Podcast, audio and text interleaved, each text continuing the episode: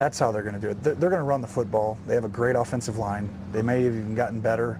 They drafted a young kid I know they like. So uh, expect that formula to shorten the game and, and keep the game and the defensive play calls pretty simple as long as they're running the football, you know, at a high level, which you'd have to expect them to do.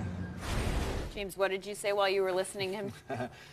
I said that's a special quarterback right there talking because it's not. I mean, and I know a lot of people give Romo a hard time for some of the decisions he make, but it's not a lot of quarterbacks who can throw these balls into tight windows and throw their receivers open. And I don't think that Dak Prescott is that guy yet.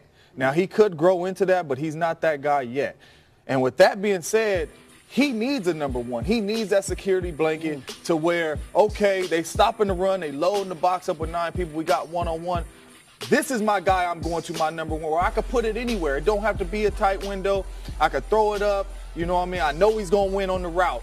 And that's why you need a number one receiver. It's hard to get in there and you got, I don't want to say a bunch of twos and threes because somebody will emerge, but it's hard when you don't have a number one receiver that's not necessarily going to win every time. That's, you're right. Tony Romo is a special quarterback. You know what he said that was special? That this is a running team. Yes. That's what they are. So what they want to do, they want to run the ball on first and second down mm-hmm. and have a manageable third down, so make it where it's an easy pass for Dak Prescott. Dak Prescott's first year, when they was running the ball, they had Ezekiel in the back in the backfield. He was he was he was great. We was like, who is this guy? That's because he was spreading the ball around. That's what he's going to have to do this year. It doesn't matter who the number one guy is. He's just going to find the open guy. There's no pressure to throw it to that. I mean to Dez. There's no pressure to throw it to Jason Witten. I'm just going to look around for the open guy.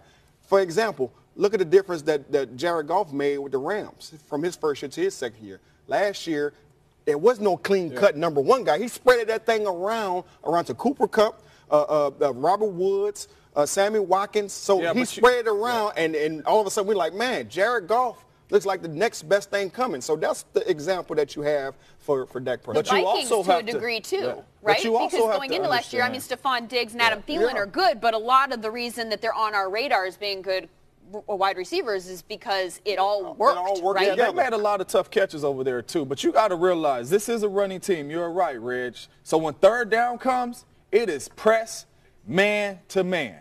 There is not going to be a lot of space. And I don't really see a lot of guys on receivers on this Cowboys roster that could really kill a guy like that and create super separations like that. So all these windows are going to be tight, whether you're a running team or not. And it's going to be if Dak can make those throws. And I don't paid. know.